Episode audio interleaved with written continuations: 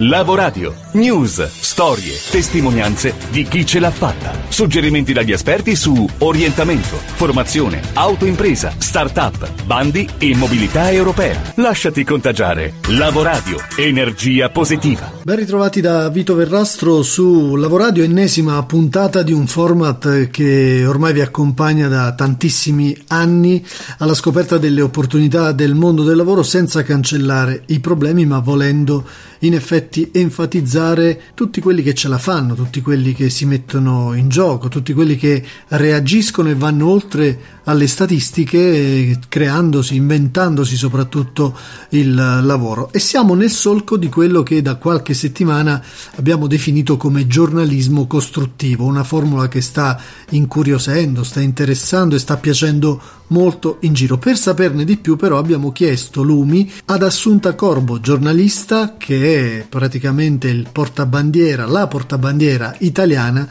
di questa nuova uh, branca del giornalismo che sembra stare a piccoli passi contagiando un po' tutti. Da dove partiamo allora per capire questo fenomeno del giornalismo costruttivo, Assunta? Da quello che è stato proprio il, il, punto di partenza del giornalismo costruttivo stesso e di chi lo ha studiato per primo, e cioè la psicologia positiva, fondata dal professor Martin Seligman nel 1998. Si tratta di fatto di un approccio che si distanzia dalla psicologia tradizionale perché il professor Seligman eh, afferma che per rendere le persone felici non occorre eliminare ciò che è negativo, quanto piuttosto riempire la mente di queste persone di esperienze, visioni e eh, credenze positive.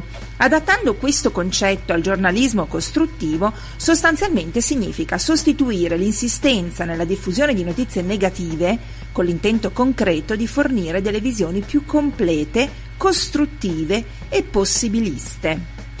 Quando si scrivono storie, in sostanza, occorre dare valore ai sentimenti umani, portando il focus su concetti come empatia, ascolto, rispetto, gratitudine, consapevolezza. Bene, allora che cosa cambia? Cosa può significare questo per eh, un giornalista che come noi vuole in qualche modo orientare la sua scelta, la sua professione su questo percorso. Significa che i giornalisti che intendono scrivere storie con un taglio costruttivo scelgono di evidenziare le emozioni costruttive della storia, il livello di coinvolgimento dei protagonisti, le relazioni che si sono attivate grazie alla storia e quelle possibili, il senso di quanto raccontato e la proposta di soluzioni. Un approccio per molti versi distante da quello che oggi noi leggiamo sui giornali, ma non così distante distante tutto sommato da quella che sarebbe la deontologia giornalistica, ossia quell'insieme di norme a cui i giornalisti devono sottostare. Si usano quindi le 5 V del giornalismo anglosassone, who, when, what, where, why, ma si aggiunge un'altra domanda chiave che è più rivolta al futuro e quindi alle soluzioni. E la domanda è what now? Cosa accade adesso? Dal punto di vista del giornalista, quindi, questo approccio alla professione richiede un maggiore impegno, una maggiore dedizione, ma anche una maggiore soddisfazione, oltre che una concreta opportunità per distinguersi rispetto alle notizie che si leggono oggi. Eh sì, sono perfettamente d'accordo con questa analisi e vedo anche tanti spazi di mercato. Dall'altra parte, dalla parte parte dei lettori cosa può significare il giornalismo costruttivo? Significa potersi aprire al dibattito, tornare ad avere fiducia nella stampa e eh, anche riuscire a stimolare la consapevolezza di comprendere anche delle tematiche spesso molto complicate, perché al dibattito intorno al problema si arriva poi anche ad un dibattito ancora più importante sulle soluzioni. A differenza quindi del giornalismo, così come lo abbiamo conosciuto fino ad oggi, che guarda più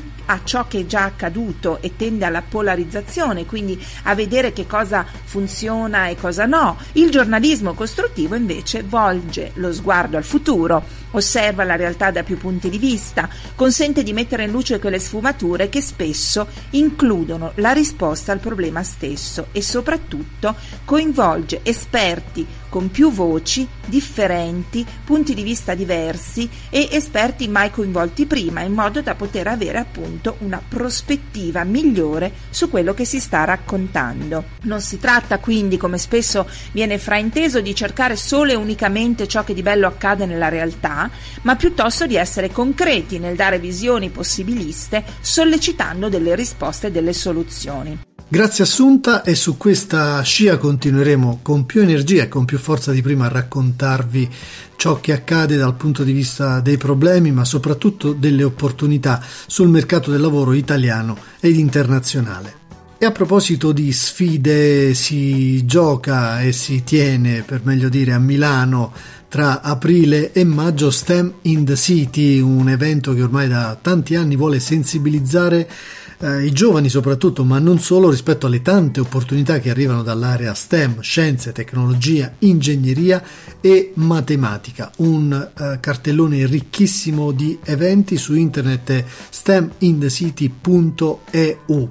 E a proposito di lavoro STEM eh, che lamenta sempre una grande mancanza di talenti, soprattutto al femminile, siamo andati a scovare su Corriere.it una bellissima storia che ci fa entrare nel mondo della bio robotica e lo facciamo con una donna italiana che si chiama Laura Margheri, un ingegnere che ci racconta la sua storia, come si è appassionata a questa disciplina e quali sono le opportunità. La visione che abbiamo del, del, mondo della robotica come mondo del lavoro è che permette di creare nuove professioni, quindi persone che possono essere formate per andare a progettare e a costruire questi robot.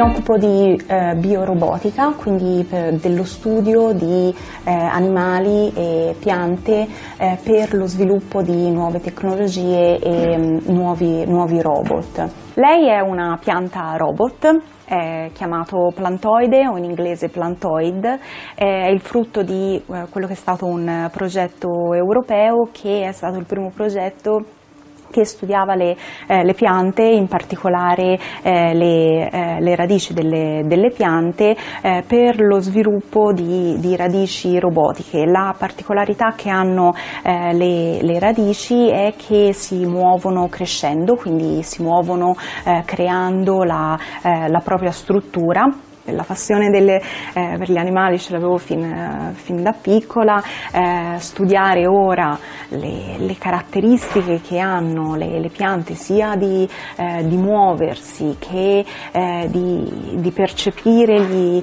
gli, stimoli, gli, stimoli, esterni per, per sopravvivere è estremamente, estremamente interessante e affascinante.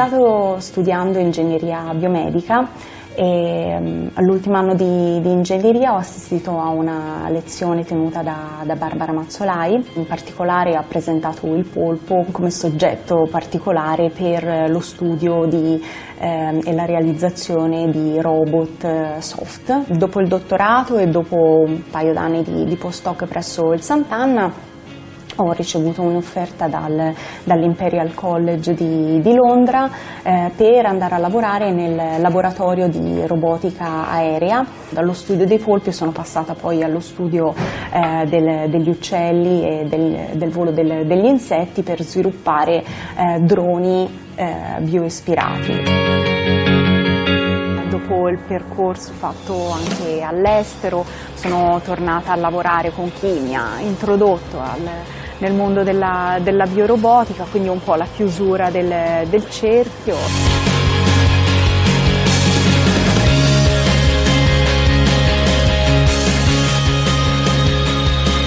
Da bambina sono cresciuta con, con i documentari di, di, Piero Angela, quindi a lui devo tanto per, per la passione per, per, animali, per lo studio degli animali e della natura.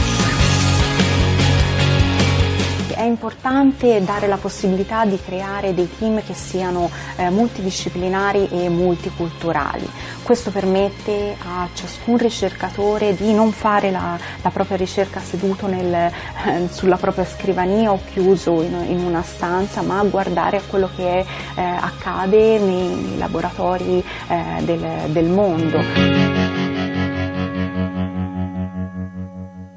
Storie al femminile, storie di successo in ambito STEM, scienze, tecnologia, ingegneria e matematica. Lo abbiamo detto, lo ripetiamo spesso, sono le aree in cui ci sono tantissime opportunità di lavoro per tutti e eh, opportunità di lavoro arriveranno anche dall'economia verde, dai green jobs e dall'economia circolare.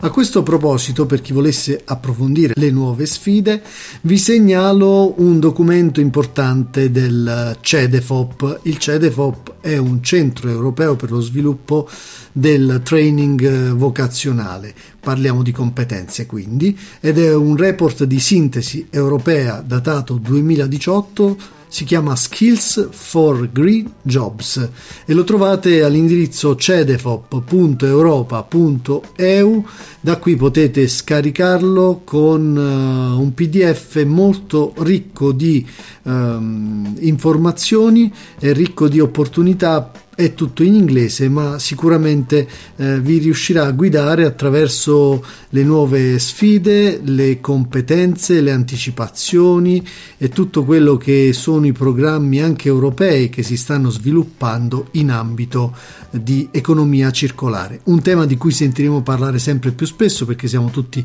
più consapevoli delle sfide da affrontare in ambito ambientale e ci sono tanti progetti europei che si stanno occupando appunto di green jobs e di economia circolare nella fattispecie 2 da parte della società potentina Godesc a cui collabora attivamente il nostro faro sull'Europa Antonino Imbesi al quale chiediamo subito di darci degli spunti e soprattutto di indicarci quali sono questi due progetti che potrebbero essere oggetto di approfondimento e di curiosità per capire che cosa sta succedendo nel mondo dell'economia circolare. L'Europa ci riguarda. Oggi vi parliamo di eh, due progetti che sta realizzando la società potentina Godesca SRL, una startup che ha sviluppato negli ultimi anni un importante centro co-working e spazio di innovazione proprio nella città lucana, diventando il fiore all'occhiello delle imprese innovative della Basilicata.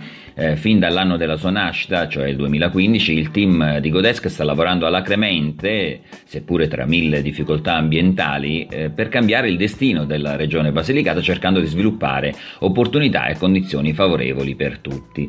In questo momento sta realizzando due progetti sull'economia eh, circolare eh, che sono eh, sviluppati eh, uno in ambito VET e l'altro in ambito Adult Education. Il primo progetto è eh, denominato Circle VET e punta ad uno scambio di buone prassi nelle metodologie dell'economia circolare relative all'educazione per gli adulti. Il secondo invece è Sustainability through Cross-Border Circular Economy che invece si indirizza al settore della formazione professionale. Anche in questo caso si vuole ehm, far conoscere a un più largo pubblico i principi dell'economia circolare, contribuendo anche allo scambio di eh, buone pratiche a livello internazionale per mh, creare una maggiore consapevolezza della necessità di riciclare il più possibile i materiali per il bene e la sopravvivenza nostra e del nostro, paese, eh, del nostro pianeta. Ehm, entrambe le iniziative sono finanziate dall'Agenzia Nazionale Erasmus Plus in Germania nell'ambito del programma Erasmus Plus, eh, azioni KA2 partnership strategiche, la prima ovviamente nell'ambito dell'adult education, la seconda nell'ambito della VET. È possibile seguire entrambe eh, le attività sulle pagine eh, Facebook appositamente create, per la prima cercate eh, Circle VET, per la seconda invece potete digitare e ricercare SCRCE. Grazie Antonino, Antonino Invesi che tornerà anche nelle prossime puntate come di consueto per raccontarci tutto il meglio che arriva dall'Europa, ricordiamo che c'è una sfida importante che è quella delle elezioni europee a cui dovremmo tutti insomma in qualche modo essere portati in modo consapevole per rappresentare un, un, continente che ci ha dato tantissimo, molte cose vanno cambiate, ma sicuramente il tema, il concetto e l'approccio europeo ha portato in tutti noi del, del respiro internazionale, ci sentiamo tutti cittadini europei. Fatto questo appello, chiudiamo qui, dicevamo che potete riascoltare queste e le precedenti puntate sulle piattaforme podcast, in particolare soundcloud.com slash lavoradio, ci trovate trovate sulle 15 radio del nostro circuito, così come sulle altre piattaforme, parliamo di Spreaker, di Google Podcast e iTunes. Uh, chiudiamo con la consueta frase, aforisma della settimana affidata sempre alla bellissima voce dell'attrice Tonia Bruno. Noi ci risentiamo la prossima settimana. Girando sempre su se stessi, vedendo e facendo sempre le stesse cose, si perde l'abitudine e la possibilità di esercitare la propria intelligenza Lentamente tutto si chiude, si indurisce e si atrofizza come un muscolo. Albert Camus Scrivici a lavoradio@gmail.com. Lasciati contagiare. Lavoradio, energia positiva.